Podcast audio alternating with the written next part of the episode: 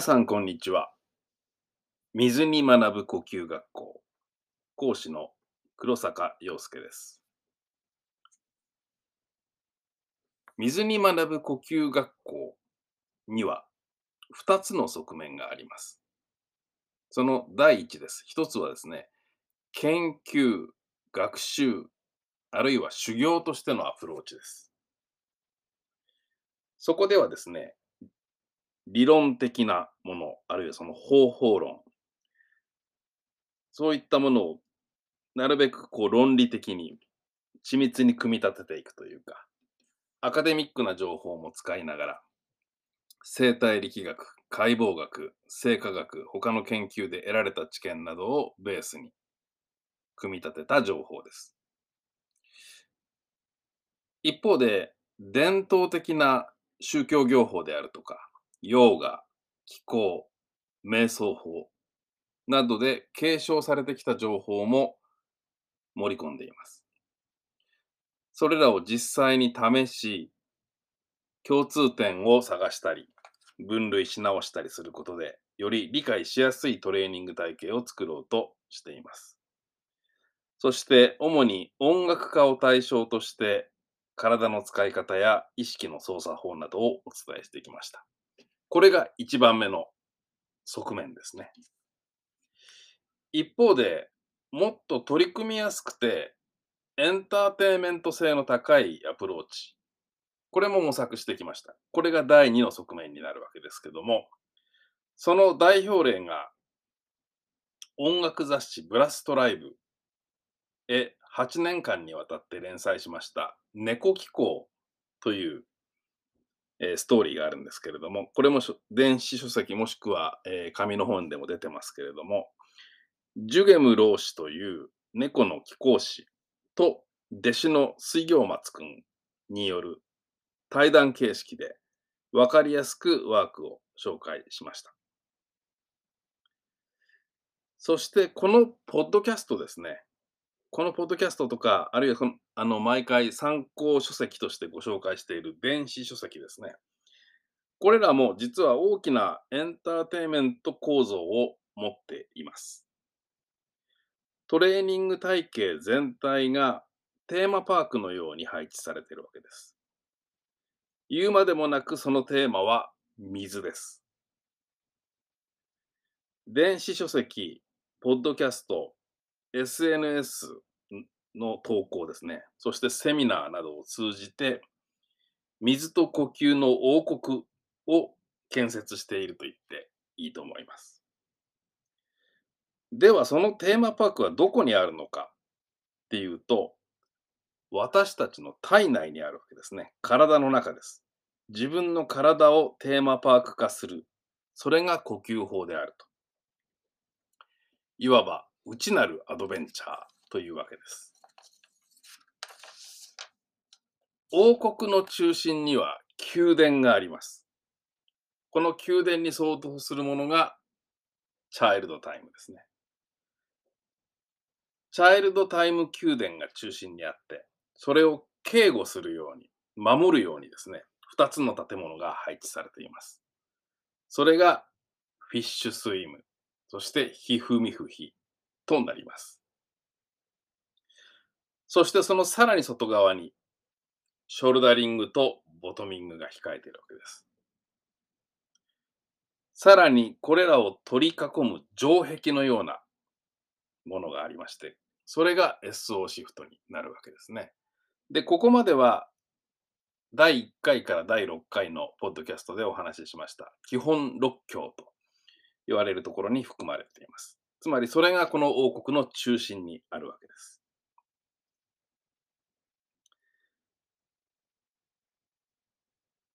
基本六教が、まあ、王国の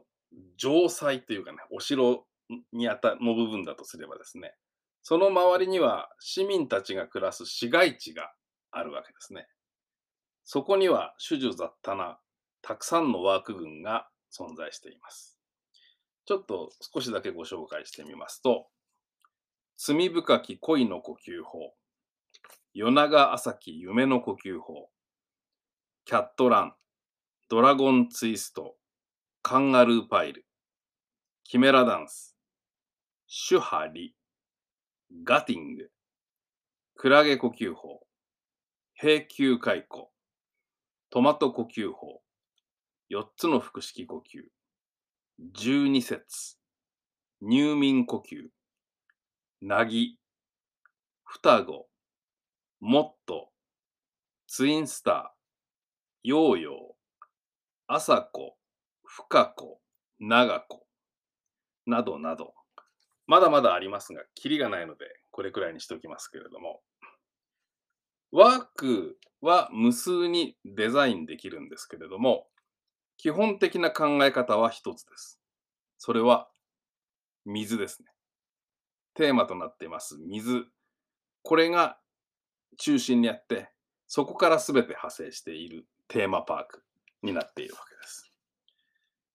例えばフィッシュスイムは魚、水、柔らかい、みずみずしい、ピチピチ、スイスイ、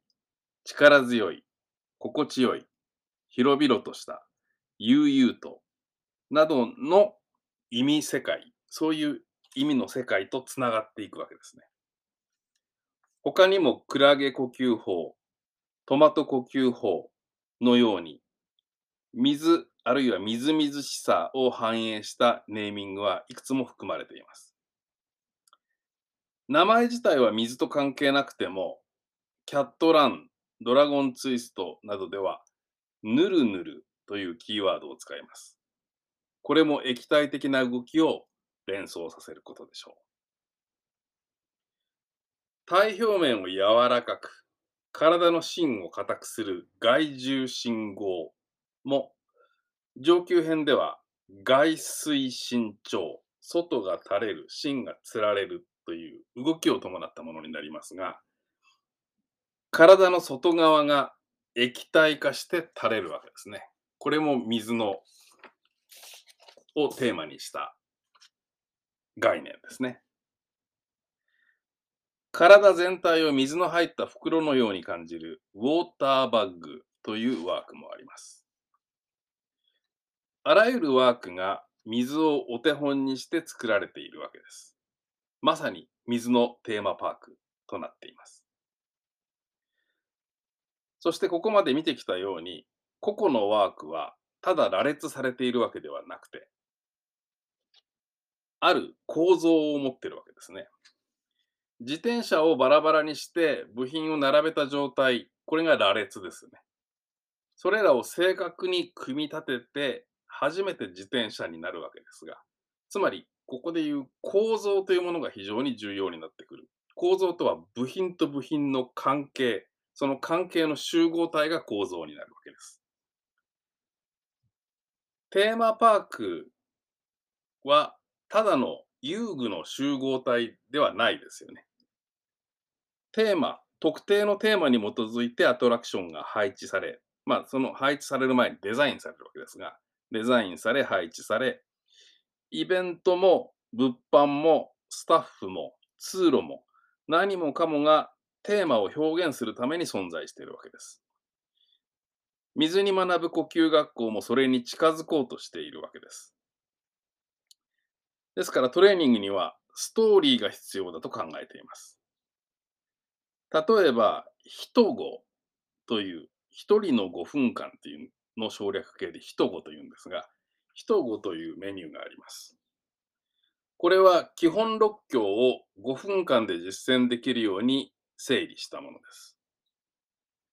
他にも、2人1組で姿勢をチェックし合う5分間メニューの双子、2人の5分間の省略形ですが、双子というメニューもあります。合奏グループがウォーミングアップに使えるよう整理した民獣、みんなの10分間を、えー省略して民獣と言いますけど、民獣というものもあります。個々のワークは他のワークと相互に関係しながら水というテーマを表現しています。チャイルドタイムやフィッシュスイムはそれぞれがまあ個々のアトラクションのようなもので、それらが人語というストーリーを作ることによって、そこに人語タウンというエリアが生まれるわけですね。街になるわけです。先ほど言いました2人の5分間は双子ですから、今度双子シティというものができたり、みんなの10分間民獣ですね、民獣国という国ができたり、それらの自治体同士が交流することもあります。そして物語が生まれていくわけです。テーマパークへ遊びに行くと、自分もその世界の住人になった気がします。